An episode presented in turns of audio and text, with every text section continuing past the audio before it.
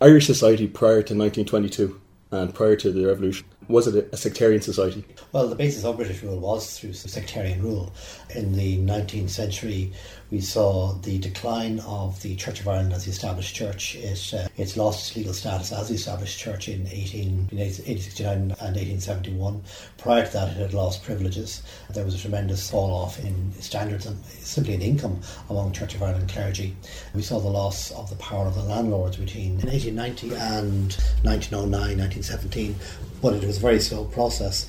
But the structural rule through the idea that Protestants should rule and the should not uh, was still present in the context of the voting system being based on property rights, and Catholics are poorer than Protestants. Uh, Fergus Campbell has brought out in his recent book, The Irish Establishment, the fact that there were structural inequalities vis a vis Catholics and Protestants right up to and beyond 1916. I think that's something new because it's been part of the prevailing historical orthodoxy that somehow Catholics were achieving their rightful place within the British context prior to 1916. I think Campbell establishes that that's not the case.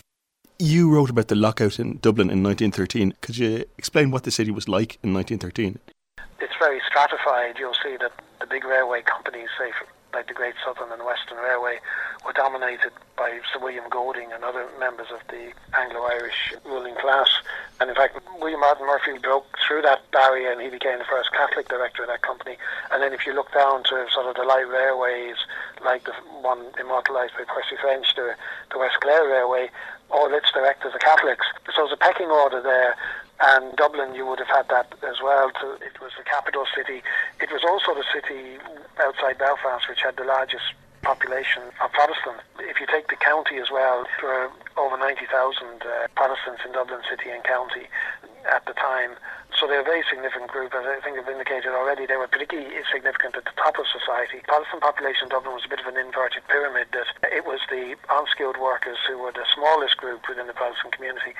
In fact, the only lower income group in Dublin where Protestants predominated was the British Army. D.P. Moran, a nationalist journalist at the time, used to joke that if you look at the census figures, you could tell if there was a sudden upsurge in, in Presbyterians in Dublin, it meant there was a Scottish regiment in the city, and if it suddenly swung to the Methodists, it meant they'd been replaced by a Welsh regiment.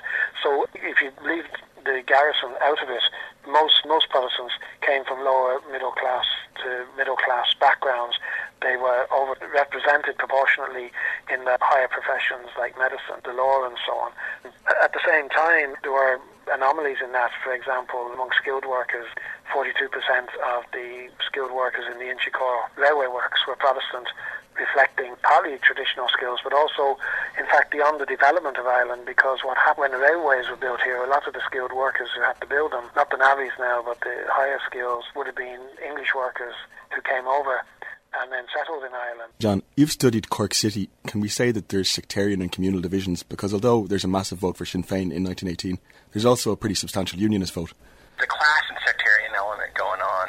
In the First World War, you really see it pretty clearly with the local unionist populations very much vocally for the British war effort, voluntary war activity, you know, YMCA hut, coffee for troops going to the trains, women making bandages for guys at the front, people take entertaining troops. That's predominantly done by the Protestant population in the city. So that's uh, politically, they seem there's a, a separation there. Culturally, you also have a class element where a lot of the commercial elite were Protestant. A lot of the big merchants, leading civil servants, the head of the fire brigade, the city clerk, the head of the, the city library. You know, a lot of the civic functions are, are filled by Protestants. They punch above their weight. They're disproportionately represented in, in the senior levels of the society and in the elite in the society. The Cork Employers Federation is considered unionist, and it's predominantly Protestant. So you see both a political and a economic and class cleavage in Cork prior to the War of Independence. Certainly, there were antagonisms. I think, the antagonisms were based on the fact that Britain attempted to rule Ireland through religion. And also, I think it's important to recognise that anti Catholicism played a role in British society, particularly in the 19th century and during the early, early part of the 20th century, and imported that into Irish Protestantism during the 19th century and provided resources under the futile idea that they could transform disloyal Irish Catholics into loyal Protestants. It was a fantastically resourced movement, an organised movement, and a lot of the resources came essentially from Britain.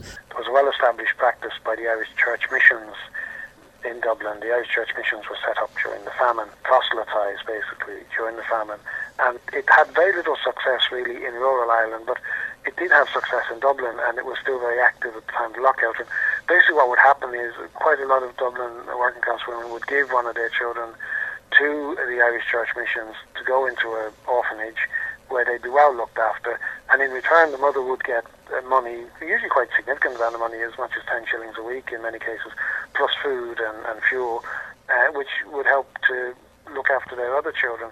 Um, St. Vincent de Paul campaigned vigorously against this, but the problem Vincent de Paul had was that uh, there were relatively few poor Protestants, so the Irish Church Missions had a lot more money to spend bribing poor Catholics to become Protestants than the Vincent de Paul had to get them back again by counter bribes.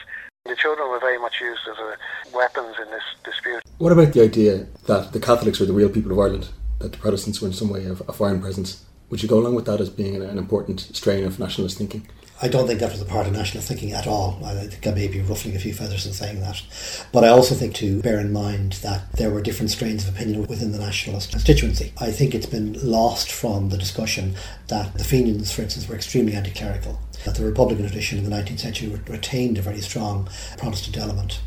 And the non sectarian strain of thought within the Fenian tradition, our Republican tradition, was there right through the 19th century and existed right up to the revolutionary period. The, the more Catholic element was something that was pursued through the Irish Parliamentary Party. And you did have a concept of what were called Home Rule Loyalists uh, so the idea of uh, home was regarded as uh, as part of a fealty or loyalty to Britain and to the British Empire. And I think it's too glib a shorthand to suggest that there was a feeling that Protestants weren't really Irish. I think there were too many Protestants who felt themselves to be Irish and who established their Irishness through support for Irish independence. I don't think that the Republican tradition which came together in 1916 and were just part of a greater movement of cultural nationalism, political movements, and so on. I don't think that had the idea of pursuing a Catholic ideal Catholic movement. And one of the reasons we can point to that is because you had people involved like Robert Barton, Minister for Agriculture, and agriculture is certainly one of the most important aspects of the movement in terms of distribution of land and more people getting land, and they would tend to be more Catholics. People like Lionel Smith Gordon being in charge of the land bank, Erskine Childers being in charge of publicity, people like Ernest Blythe being involved, Protestants being also members of the IRA. So not everybody expresses would have expressed themselves in a purely non-sectarian manner. Some people might have seen uh, the idea that Catholics are getting their fair shake, but even if they did, that would not necessarily be a sectarian idea. Mm. Since the, the base of British rule was to deny Catholics' rights for such a long period of time. Fearghal McGarry, the relationship between Irish nationalism and Catholicism, can we say that Irish nationalism is a Catholic communal ideology, or is that too simple? Well, it's, it's always dangerous to make really broad generalisations. My sense from looking at the witness statements is that there's a gap between the ideology of veteran Fenians, Fenian activists, people who would have been in the Fenians for a significant period before 1916, and ordinary Catholic nationalists. And I think people who were Fenian activists in the decade or two before 1916 would have had a much stronger sense of republicanism as a secular ideology, and they would have been very aware that they were opposed by the Catholic Church and so on. I think what happens post 1916 is that republicanism, for, for the first time, first time in a long period at any rate, becomes a mass movement, and you kind of get a grafting of, of the um, the objective of an Irish republic and the use of physical force violence. Um, Catholic nationalist kind of ideas, and so that the, the kind of people that would have been maybe supporters of the Hibernians or the Irish Party um, become Republicans after 1916, but their ideological philosophy isn't necessarily very complex. It doesn't necessarily encompass ideas of non-sectarian secularism. Um, so you get essentially uh, a grafting of Catholic nationalism with um, a sort of insurrectionary Republican tradition. Should we see this as anti-Protestant, or is that again too simple? Well, I think that might be putting it too strongly. I, I think what happened in the late 19th and early 20th century is you get the rise of the Irish Ireland movement, and you get a much stronger sense of the Irish people as being a Gaelic people. And also, of course, you have a long tradition of nationalism being seen as something that's part of a, a Catholic communal tradition, which obviously goes back to O'Connell. So I suppose ideas in the minds of many ordinary people that there's a link between being Irish and being Catholic are, are strengthened. And I suppose what's unusual after 1916 is that those ideas are held by many people who would consider themselves Republicans, whereas before before 1916, someone who described themselves as a Republican would have a much stronger sense uh, that this involved accepting Irish Protestants as part of the Irish nation. So I think what you get sort of in the sort of the War of Independence period is a kind of a, an inconsistent and incoherent way of thinking about Irish Protestants.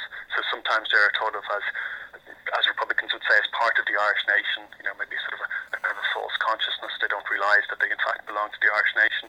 But other times, and you can have this in the same individual, a kind of a sense that Irish Protestants really part of Britain, and if they don't want to be part of the Irish nation, then maybe they should go back to Britain. And you'll find even figures, you know, quite complex and thoughtful figures like De Valera are capable of discussing Protestants in, in those two very different ways. But again, it's very hard to generalise and just say that this is some kind of anti-Protestant attitude because of the difficulty of differentiating attitudes towards Protestants and attitudes towards loyalists or unionists or, or imperialists because the, the two groups are obviously very almost synonymous in this period. Mm-hmm. And just to complicate things even further, there are also Protestant Republicans. Yeah, uh, yes, there is. And again, what you tend to find is that kind of at the higher level of the Republican movement, particularly within Sinn Féin, you tend to have Protestants are small, very small proportion, but they're overrepresented. Whereas if you go down then to the grassroots of republicanism, say in the rural areas, you find very few Protestants around the movement. So it's kind of it's kind of complicated. We might get on to discussing Monaghan, which is a, a good example of that. Whereas the IRA and Sinn Féin, in terms of their leadership, would very much be conscious of projecting themselves as, as a non-sectarian force. But but the reality on the ground tends to be that the IRA and Sinn Féin attract support along communal lines. That is, Catholics tend to support the Republican movement, and Protestants tend to support the Unionist or Loyalist forces. Do you think, given that there's several different factions of nationalists and unionists, it's too simple to speak about uh, Catholic versus Protestant conflict? Oh yeah. Well, the other thing we're missing is we're missing labor. Labor. This was you know, 1917, 1918 is is the emergence of this new radical labor led by the transport workers, the ITGWU. Uh, in Cork, actually, the, the head of the Trade Council, Cork Trade Council, who was a, kind of a, a very vocal Republican, would have been a Protestant, George Nason. So labor and the IT is very much considered part of the Republican kind of front, if you will. Cathal Shannon was down here organizing. There was a citizens army after 1916. There were citizen army girl guides as well, all the way till 1921. So labor was also part of this thing. So yeah, it's a much more complicated mixture than simply Protestant versus Catholic. There's all kinds of different elements of that. And even within the unionist population, by 1920 there was a, a clear division within unionism in Cork. There was a moderate unionism represented by Richard Beamish, Beamish Crawford, Sharman Crawford, his partner, a couple of the other senior members of, of the Chamber of Commerce would have been much more moderate in their unionism and came out and endorsed the Irish Convention in 1918. They fell in behind Lord Midleton, kind of the cleavage in, in unionism. They ended up becoming uh, supporters of Dominion status for Ireland prior to the treaty in 1921. And those guys would have been very much pro uh, free state when the, the Anglo-Irish Treaty was passed. There was also a vocal faction of very violent, violently uh, patriotic unionists, guys like Tivy, who, uh, who ran the Cork Constitution, Richard Peacock, who was assassinated down in, in West Cork, Sir John Harley Scott, who was a coal merchant, very vocal patriotic unionists who would have considered it their patriotic duty to help the British when they arrived. They were a minority within unionism, but they made a lot of the other moderate unionists nervous in their very vocal waving of the Union Jack at the height of the War of Independence. For the IRA fighters on the ground, what do you think the Republic which they fought for meant to them? I